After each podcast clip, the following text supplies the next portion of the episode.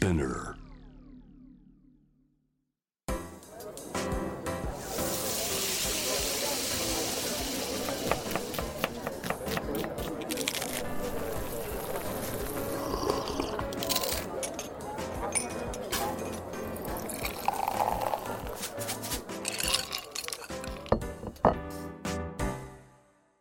アジナ副音声ボイスオブフード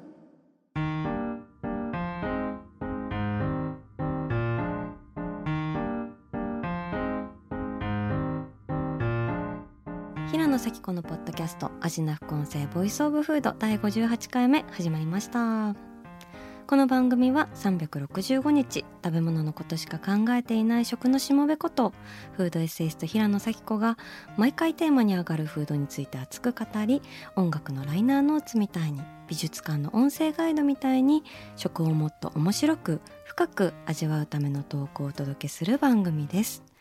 さて今回は家のご飯をテーマにお話ししたいなと思うんですがまあ何を隠そう私は食べるのは大好きなくせに作るのは底辺という とんだ低たらくでして以前もねあの料理家の渡辺康弘さんをお招きして自炊のお悩み相談室なんて会をやったりしたくらいで本当に日々研鑽を積んでいる最中なんですけど本当にねもうこう自分の手で美味しそうなものをこしらえている人たちっていうものへの憧れが非常に強くてもうインスタ越しに彼らの食卓を眺めつつその頃私はという感じでこう失敗してグズグズになった親子丼とかを一人食べていたりするんですけれども今日はそんな私が憧れている一人でもあり、まあ、暮らしのスペシャリストって言ってもいいのかなっていうふうに思うんですけれどもそんな素敵なゲストをお呼びしておりますモデルの高山美也子さんですよろしくお願いしますよろしくお願いします。わあ嬉しい初め。初めましてなんですよねそうなんです。もうずっとお会いしたか、もう本当ですか？え多分もうね、はい。四五年ずっと拝見してて、へー。お会いしてみたいな。きっと多分行ってる場所とか、うんうん。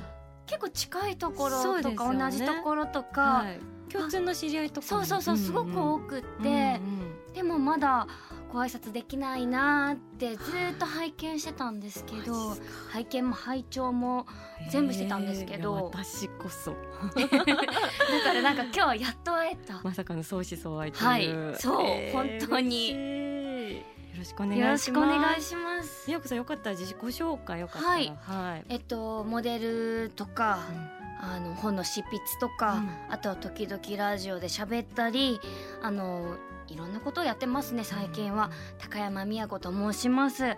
趣味はまあ食べること、お料理、あとはランニング。食べるために走ってるような感じです。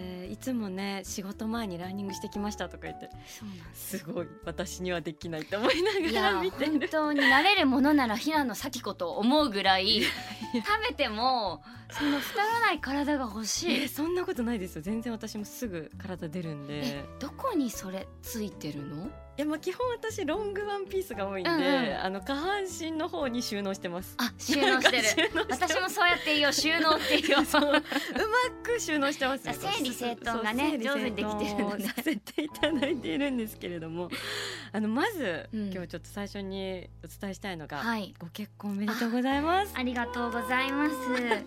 もうインスタにアップされてうん。たお二人の写真館、はい。鼻でのツーショットがもう眩しすぎて 直視できないとなってたんですけど ご入籍されたのはいつ頃なんですか？入籍は5月26日なのでまだね2ヶ月経ってないんですよ。か。じゃあもううん。本当にもう最近っていうことそうで,、なんです私あの入籍前夜かな、うん。二人で餃子を包んで焼いたっていうはい。投稿がもうキュン だったんですけど、はい。私すごい家で作る餃子に特別な憧れを抱いてしまう性質がはい。はいありまして、うちあの家の餃子の習慣がなかったんですよ、うん。なんか餃子といえば買ってくるものか、うん。外で食べるものみたいな感じだったので、はい。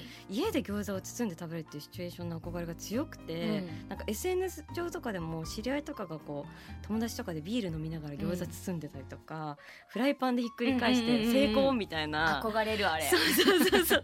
そういうのやってるのを見るのがうん。すごい憧れだったんですけど、うん。ちょっと眩しいですちょよねっと眩しくて、そしたらまあもちろんというかね宮子さんもご自宅で餃子包まれているということで。餃子、はい。私独身の頃から、うんうん。たまーに餃子作ってたんですよ。なんでこんな面倒くさいものを作ってるんだろうって我に返りながら。だっていろいろ刻んで、うん。刻む作業もちょっと面倒くさいじゃないですか。そうですよね。で買ってくるんだったら、うん。だいたいまあ一人、まあ、1人目に大体6個とか、うんうんうん。で多くて食べてもねうん。10個ぐらい食べたらもうお腹いっぱいまだ食べれるか、うん。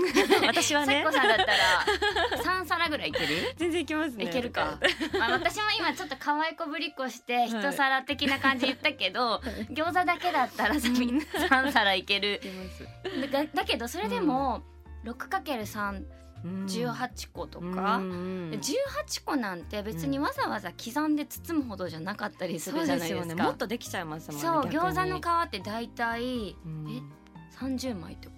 確かに。1個買ってもうん。そのなんか1個1袋分を作るのもすごい大変だし、まあこんだけ刻んだらうん。2袋分ぐらい作ろうかと思って刻んで揉んではい。で包むじゃないですか。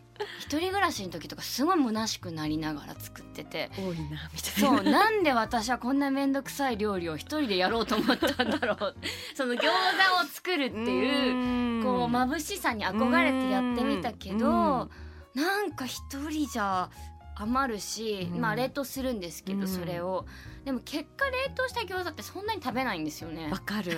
なんかね 気づいたら霜降ってるみたいなそうそうそう。感じでね。遠いなんかもう半年か1年ぐらい寝かせた餃子。そうそうそう。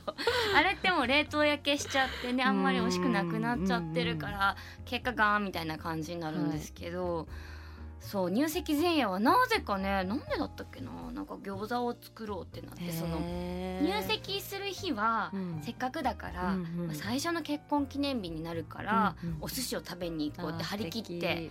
予約をしてたんですけど、そんな毎日贅沢してもねってなって じゃあ餃子でも包みますかみたいいや素敵。あこれぐらい普通な感じが私たちっぽいよねって言って。いやーいいなー、でもあの写真をよく見てると、うん。食卓に焼く前の餃子が並んでて、はいはい。しかもその隣にホットプレートあってあれはあの食卓で食事をしながらホットプレートで焼いていくってことなんですか？そう。なんですよ。何それ？ちょっとなんか楽しそう。楽しい。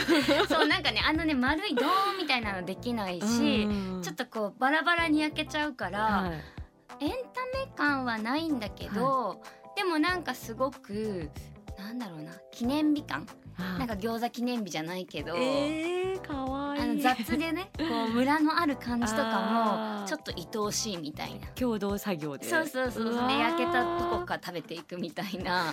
普通のなんか憧れの餃子とはちょっと違ったんですけど、うんうんうん。意外とホットプレート餃子も悪くないなってえー、思いました、素敵。ちょっと私、あれ見てホットプレート買おうかなと思って。でも持ってなくて。えでも結局焼いて美味しいのはフライパンの方が美味しいと思う。まあそうですよね、うん確かにこうね蒸しながらね、そうそうそうそう、んちゃんと焼き目もつくし、うん温度も上がるからパリッともするし、ホットプレートだとちょっとこうやわい感じになってまあでもそれを誰と食べるかとか このシチュエーションを愛せるかみいたいないいですよね。いやでもホットプレート結構使われるんですか？ホットプレートは意外とパンケーキ的なものも焼けたりとうんうんか,、お好み焼き作れたりとおか好み焼きやってるの美味しそうだった すごい。そうあれなんかね、うん。すごいあの粉の少ないお好み焼きっていうのを私は結構あのダイエットにもよくって、何入れるんですか？もうベースは豆腐なんですよ。なるほど。そう豆腐の水分とボリュームで粉の代わりにしてであとは卵とでもう本当にスプーン一杯ぐらいの、うちは米粉を使うんですけど。なるほどね。もっちり。そうそうすると結構ちゃんと固まるし、うんすごく満足感があって、結構食べ過ぎたなっていうまあ後のうんちょっとこうなんだろうなお腹はいっぱいになりたいけどちょっとカロリー抑えたいなっていう時にすごくいいです。へえなんかその宮子さんすごいそういうなんかどっちも満たすみたいな、あの罪悪感のないけどこう満たされるみたいなレシピもたくさんなんかノウハウが 詰まってるからちょっとこれから後で聞いていきたいんですけど、はい。ちょっともう一個キュンいいですか、うんキュン。私あのお天気の日にうん。屋上にシーツを干して取り込む時に、缶ビールを持って一緒に行くってい。う話が、もうビールの CM かなっていうキュンが過ぎるって思ったんですけど。いやなんかうち、はい。あの主人がうんうん。すごい洗濯が好きな人なんですよ。それそれももうすでになんか CM みたいな。いやなんかもう一人暮らしがお互い長いと、うん。得意不得意っていうのが結構顕著にあってでもそれを認め合ってる。その得意なところは得意な人がやる。うん。で苦手なところは、まあ、得意な人がねあの、うん。楽しくやればいい。うん。その代わりに私はお料理しますみたいな感じなんですけど、あの洗濯ものすごく上手でなんか干し方とかセンス出ません？わもう私全部乾燥させちゃうから。かる。自動乾燥機自動のあれで。いやでもねタオルはぶっちゃけ乾燥機のふわふわがやっぱ気持ちよくて。確かに確かに。まあ、うちのルールが、その得意なことその仕事をやる人がうん。もうなんていうファーストみたいな。なるほど。その人のもう哲学でやるっていう。うん。だから洗濯はまあ主人に任せてるんですけど、うん。あんまりやりっぱなしとかやらせっぱなしも悪いから時々手伝うよって言いながら、うん。せっかく屋上行くからじゃあビールで持ってくかって言って。夕暮れの中みたいそう。なするとただ取りに行くが、まあそのアペロタイム？晩ご飯の前の、はい。おしゃれなそんなね外食でうんうん。アペロするみたいな感じじゃないんですけど、うんうんうん。まあ、食前酒みたいな感じで、あの取り込みながら「今日どうだった?」とか「最近こうだよね」みたいな。家のなんか食卓では話さない話を。そうですよね、うん。抜けの風の吹くいい時間に。そう。あと喧嘩した後とかに時々行くんマですよ。ジっすか。ちょっと話そうかっつって。ちょっと屋上。そうそうそう屋上集合しようっつって。ちょっと会議やちょっとみたいな体育館裏呼び出すくらいの感じで。そうなんですよ、そうするとなんか何何かしながらとか、はい。風に吹かれながらとかながらで話すとはい結構ね、あのお互い素直にというか、なんかね意外といいですよ。良き人間関係に屋上必要ですね、う、うんすごくいいと思います。ち屋上もベランダもないからあな。あそっか。もうギュみたいな。じゃあなんかこう窓を開けて 換気してそうそうそう。窓際にできるだけ行ってちょっと風通しよく。そうそうそう。朝のすごい爽やかな風かまあ、夕方とかはい。夜になる手前ぐらいのね、うん。6時50分ぐらいの風が気持ちいいんですよ。すごい正確な時間来た。な そうなんです。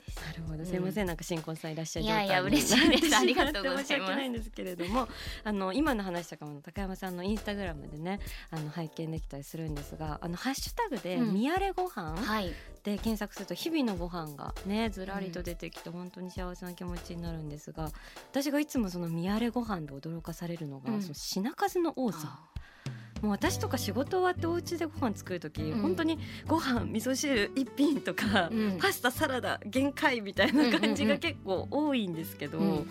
こう宮子さん本当お忙しいはずなのになんでこう6品ぐらい並んでるんだろうみたいな、あれどうやって作ってるんだろうっていうのを聞きたかった。なんか私多分本当に欲張りなんですよ。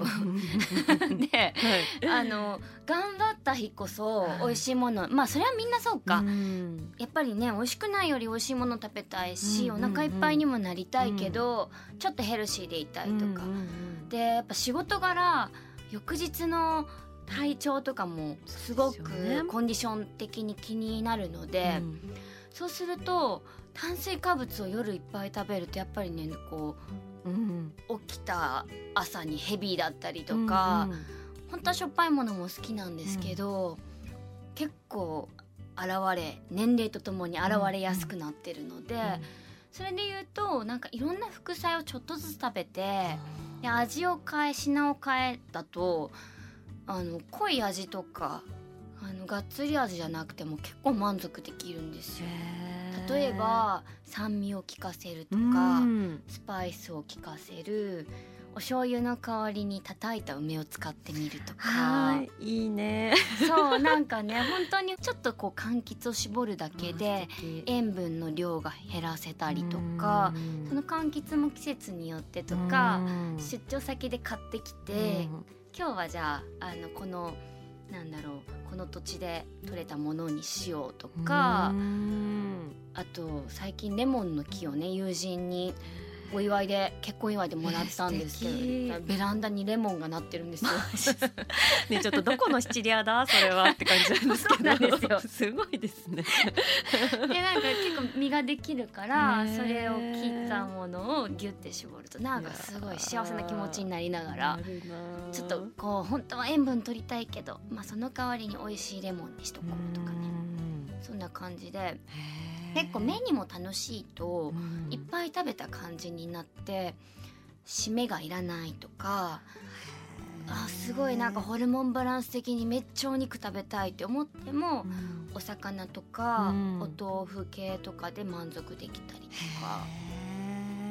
だってある日の献立で、うん、葉付き人参のチヂミ、うん、野菜たっぷり冷えしゃぶ厚揚げと甘長唐辛子と新生姜のおかかえ オクラとみょうがの梅オイルあえズッキーニのナムル焼きそら豆みたいな、うん、もう尋常ではないって思いながら すごいって思いながら拍手してました。でも、なんだろう焼いとくだけでそら豆もねあのや魚焼きグリルにも入れっぱなしでいいし、で甘長唐辛子とかもそのまま焼くだけが一番美味しい、確かに。そうなんです。よ、いろいろやっても結局、私あの美味しいものってお店にはかなわないと。だから家で食べるものは、まあ、素材の味とか簡単で早くできて、まあ、栄養バランスあとお腹も満たされて見た目もなおよしみたいな。いやすごいやっぱり全部網羅しててアメージングなんですけど。アメージング。えでもお料理手早く作るコツって何かありますか、うん、なんか、うん、あのすごく順序？でも咲子さんって文章すごく本当に私もうななんだろうな。それこそアメージング。もうミラクルなアメージングな交換しちゃいました。すごい。本当にこのこの一つの食材とか一つのおやつからなんでこんなに素敵な言葉が生まれてくるんだろうっていうぐらい、私はうっとりするんですけど、でも文章を考える時とちょっと似てるかもしれないんですけど、構築していくというか、最初にこうまあなんか軸を決めると。メニューのその主役になるもの、うん、そしたらそのそれに向かうまでの工程、うん、その中で並行してできること、うん、でなんだろうなお塩を振っておいて時間をたなんていうの時間を置かないと、あの調理できないものとかもあったりするんですよ。お野菜って、ね、そうそうなんかそのまんまよりも少しお塩を振って本当に一つまみのお塩でこんなに傘が減ってこんなに味が濃くなるんだっていうぐらい、ね。うん、そう水分もすごく出るし例えばきゅうり千切りにして、うん、千切りにしただけのきゅうりだとすごいシャクシャクしてるのに、うん、それに一つまみお塩をしてしばらく、まあ、10分15分ぐらい置くだけで、傘がもう絞ると半分ぐらいになってもうそれだけでなんかこう素敵な器にねギュッて高く持って上にごまをパラパラってして、うん、ごま油かけるだけでほんと結構な良い副菜になそれがすごい。その盛り付け方もめちゃくちゃ上手ですよね。いやあれはもうお店に行って、はい、あの大将たちのさ、はい、手元って本当に美しい所作とかも本当に。あのもうお箸わすごい先の細いお箸でこんなに山高くするんだなとか 見ると自分がボールからザザザザって持ってたことをすごい反省したりしながら。やっちゃうんだよな私。やりますよね。やりますやります。そこの盛り付けの綺麗さ本当にすごいなって思いますし、うん、根本の性格がすごく雑だからそういう時にあえて雑はダメっていうことをすごい頭の中に入れながら盛り付けの時はすごい最新の注意を払ってちょっとずつ高さを出してます。あのお皿のコーディネートとかもすごい素敵だなと思って、うん、前もなんかカツオのたたきを青い器に乗ってらっしゃったのすごい素敵で、青い器やっぱ使えます？青ってすごくお料理が映えるんですよ、美味しいものって茶色いものが多いじゃないですか。例えば唐揚げ、うん。例えばカレー、うん。ハンバーグ照り焼きとか、焼肉もそうだし、うん。なんかもう美味しいものって大体茶色いじゃないですか。で色のその法則で補色っていう関係性があって、まあ、きっと多分平野さんもご存知だと思うんですけど、その茶色の茶色とか赤の反対にあるのが青で、うん。で青ってあの食材の中で唯一ない色とされていて。確かに。だからそれが入ることですっごい一気にそのなんていうの？その食材が違う世界に連れていかれるへー面白い。ですよね。うん。で美味しいものにあの、まあ、白はもちろん合うんですけどシェフたちの手に取りかかれば、うん。その茶色いものたちもすごいアメージングなものになるじゃないですか。そうですね。はい。なんでこれがうん。もうこの盛り付けでこんな特別なものになるんだろうっていうぐらい、あなるんですけど、まあ、私とかがよくやるのがそういう茶色いものには青いものを合わせとくと、うん。もう本当に茶色が引き立って。でかつ青も引き立つから、はい。相互になんかこう照らし合ってるみたいな。だからあの茶色い食べ物が好きな方きっとみんな好きだと思うんですけど、うん。一枚青いお皿を持っておくと便利だしあの少し青が入っているものとかも持っていると、きっと手持ちのお皿で白っぽいものって多いと思うんですよ。うんそこに少し青が入るだけでもやっぱ清涼感、まあ、このね、あの今の時期特にちょっとでも量を求めたいじゃないですか。うんだからちょっと青を入れることとかすごく効きます。勉強になる。いやいやいやいや。いや。私なんてカツオのたたきをなんか何をまが間違えたか黄土色のなんか器に持ってしまったことがあって、めっちゃなんか顔色悪い。もうすごい反省して何これってなってなのでちょっと青器買います、うんと合うと思います。もうカツオがもう生き生きしちゃうかも。そうですよね、うん。もうカツオの赤のグラデーションと、うん。でクレソンとなんかみょうがとかすごい生命力いあと薬味ってすごい、うん。あの使えるんですよ。ああのー大葉とか、はい。まあ、今の時期みょうがとか、うん。あとはクレソンとかそのいろんなハーブ類うんうん。ですごく使えて例えばちょっとなんか盛り付け失敗したなっていう時にも、いい。感じにあの ごまかしてくれるから黄土色にはい。あのカツオのたたきを持ってうん。すごい顔色悪くなっても、うん。お化粧をね なるほどね。そうもう鮮やかな緑のおかげで、はい。はいなんだろう女性がもう仕事後疲れてなんか例えばパーティーとか行かなきゃいけない時、うんうん私たちあるじゃないですか。そうですね。はいとりあえず口紅塗っとけばなんとかなるみたいな そう眉毛と口紅さえなんあのしてればほぼほぼすっぴんでもなんとか。まあ、なんとかなるっていう感じのと一緒ではい。結構その薬味ってものすごうくん効果的で、切り方も変えるだけですごい変わるんですよ。そうなの？例えば 和食とかだはい。と千切り、うん細かい千切うんうん。りがあれじゃないですか。でもあの例えばみじん切りにして、はい。イタリアンパセリみたいにはいちょっとこうパスタにかけるとかはいすると、はい。はい結構ねあの洋物の食材にも、あのしそって合うんですよ。ちょっとクリーム系とかにも合うしでそれになんかこう千切りを乗せるとうん。和風パスタじゃんみたいな感じになっちゃうんですけど、あのその切り方を変えたあのみじん切りだとこれは何の素敵なハーブかしらみたいな。言われてみればそうかも。そうですね、うん。千切りで入れがちだけど、うんうん。意外とそれだけでも雰囲気変わるから。えーすごい。今日ちょっと覚えることありすぎても 追いつけないんですけどねえなんかその食材と器のコーディネートとかも本当お洋服を合わせるみたいな感じで楽しまれてるなっていうのが、ね焼き魚用のあのプレートとかも。そうそうそう。細長いやつ可愛いですね。そうあれあれはサードセラミックさんってあの岐阜のうんうん。あの工房のものなんですけど、うんうん。最初私もサンマを乗せるサンマが入るお皿ってなかなかないじゃないですか。確かにあのねそう。鋭利な長さでね。そうそうそうそう、でん。なんか頭を切れば入るんだけど、うんうん。せっかく頭付きで買ってきたのに、まあなんか頭とか尻尾切り落としちゃうとなんのなんとなく魅力はすごく半減しちゃう気がしてて、私は一匹あの一あの丸丸々の乗るお皿が欲しいなって思ってた時にあのお皿に出会ってで買ったんですよ。でもせっかく買ったらその毎日サンマ食べるわけじゃないし、うん。その秋だけのサンマのためにこれをあの 秋限定みたいにしたのもったいないなと思って、うん、結構おにぎり定食とかの長プレートだからワンプレート丸のワンプレートに置きがちなお料理を縦に並べてみるっていうことをしてみたらすごいそれはそれでよくて。素敵。なんかその縦のお皿にはまるぐらいのおにぎりを2つ並べて、うん、でまあ昨日の残りとかの和え物とかお漬物をちょんちょんって並べてでまあもう買ってきたお惣菜でもいいから、うん、唐揚げとか1個の並べると。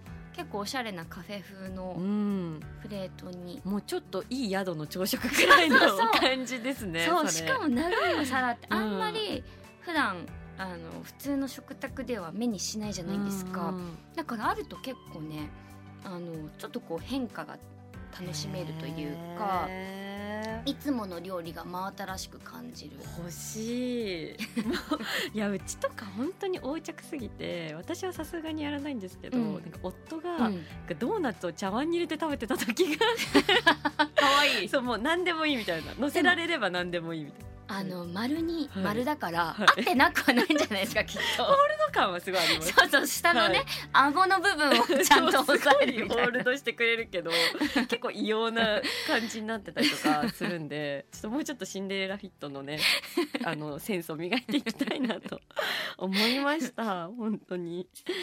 あのね宮子さんの著書の美食姿シリーズでも、はい、特に美食姿4の私が作って食べる理由っていうね、はい、2020年の11月に出たものにも食にまつわる暮らしがたくさん綴られていて本当に私もこれを見ながら眩しいと言って思ってるんですけど、はい、ちょっともうちょっと聞きたいんですけど、うん、例えばこの調味料使えるよっていう心強い相棒調味料みたいなあったりしますか？そうですね。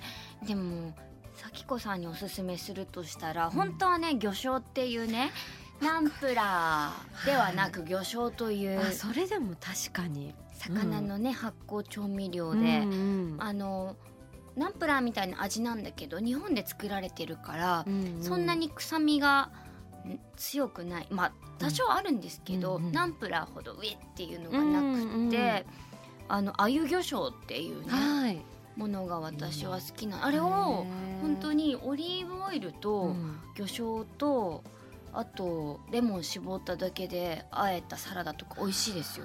美味しそう、うん、それいい。あとはそうですねあの魚醤に、まあ、ちょっとお砂糖と,、えーと、ライムとごま油でそれでもうエスニックになるしあとはバターと魚醤も合うんですよ。あなるほどね。そうもう一気にビストロの味になって、はい、すごい。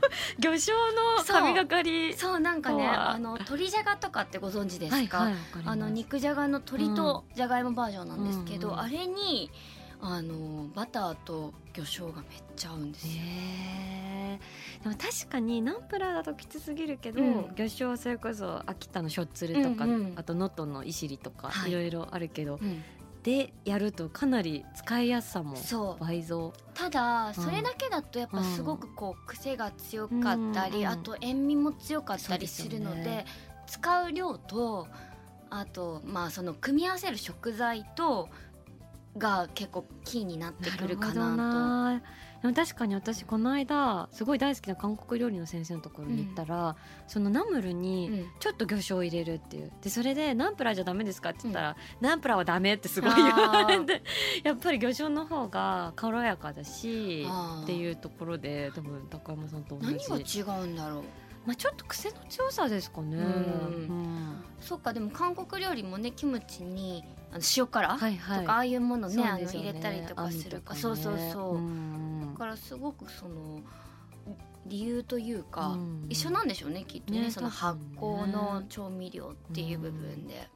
すごい今日買うべきものがたくさん出てるけれども あとあの見た目とか美味しさだけじゃなくて、すごいちゃんと栄養バランスを考えられた食事っていうのがすごい宮子さん素敵だなと思って私は結構栄養のことをガン無視してしまいがちというか、まあ、食べたいものと栄養バランスがいいものって、まあ、比例しないこともあるなと思うんですけど、はい。宮子さんどうやってその栄養と食事みたいなところをちゃんと結びつけて、はい、やられてるなんだろう。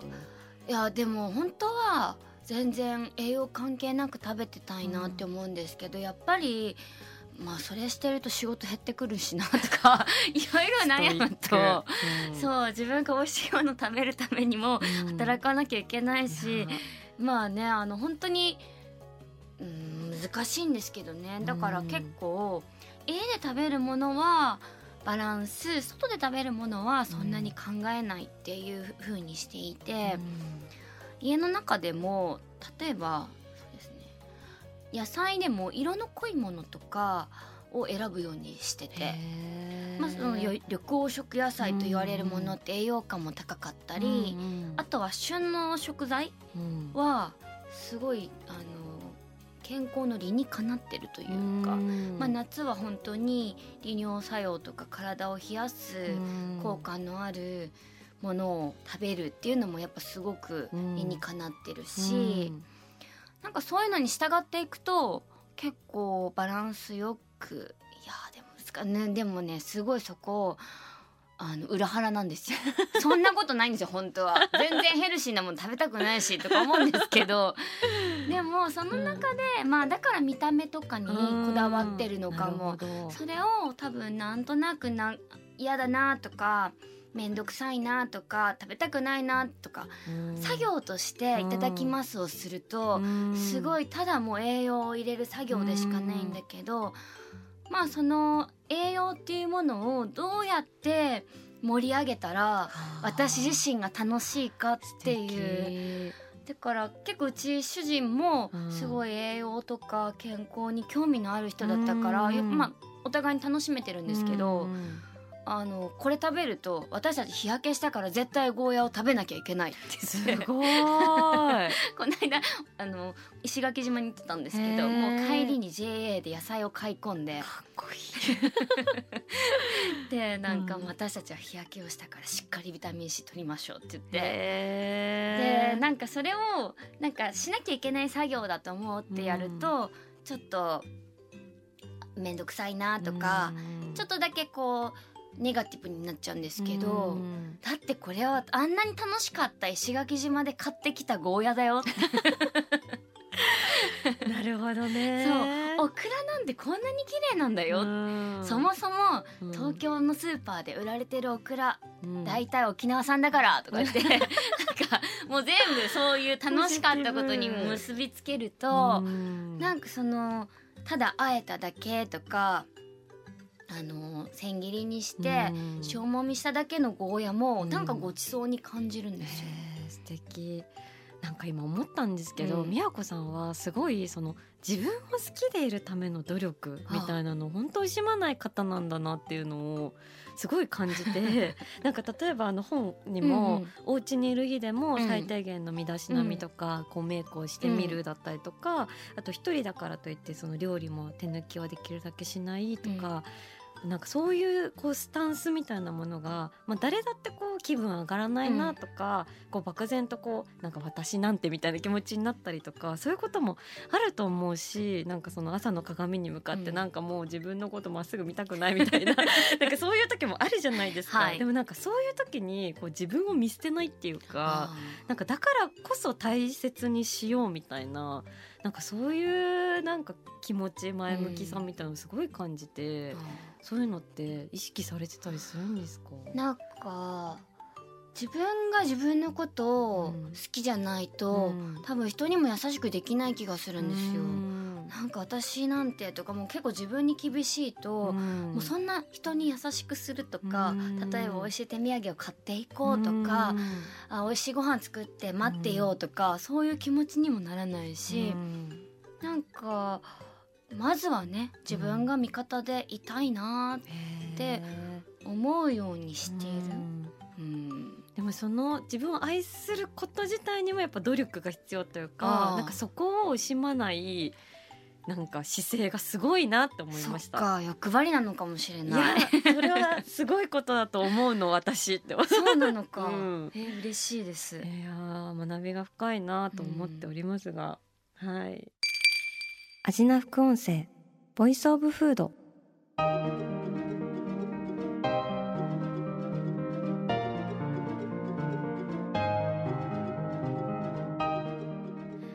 はいというわけで今回はモデルの高山美代子さんをお迎えしていろいろとお話をお伺いしてまいりました美代子さんありがとうござありがいましたとうございました。もう話したいことが尽きなさすぎて、まだねこれいっぱい質問あったんだけど、ね。たどり着けなかったんですよ いやも私う楽しすぎて本当に時間があっという間にびっくりした。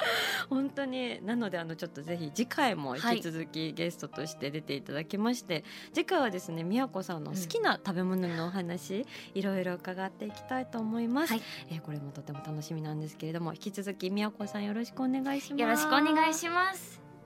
そして番組では引き続き皆さんの好きな食べ物のメッセージを募集しています。メッセージを紹介させていただいた方には番組オリジナルステッカーをプレゼントします。メッセージはアジナ副音声のインスタグラムをチェックして送ってください。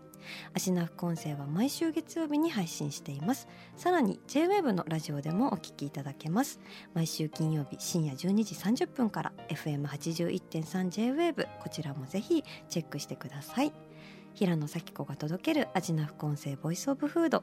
次回も食べ物への愛を声にしてお届けしていきます。あーお腹すいた。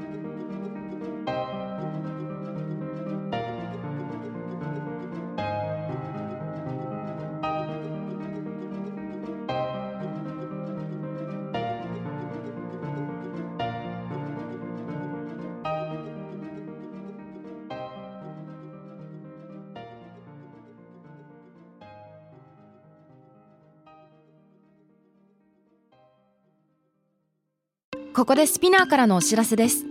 スピナーでは企業やブランドの魅力やストーリーをポッドキャストとして制作配信するお手伝いをしております。ポッドキャストを通してお客様とのタッチポイントの創出とエンゲージメントを向上させてみませんか？